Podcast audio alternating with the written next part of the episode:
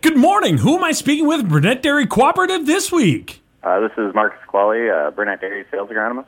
I work with uh, corn, soybeans, and alfalfa to, you know, improve yields and uh, manage crops. What do you see going on this week from the fields? Seeing soybeans drying down, you know, a lot of silage has already been chopped. A lot of guys are done chopping, and corn is slowly starting to dry down, anywhere from 25 to 29 percent moisture. Are you prepping for any issues or concerns in the fields? No, not currently. Everything's pretty well set. Um, prepping for fall fertilizer for this year after the crop's off.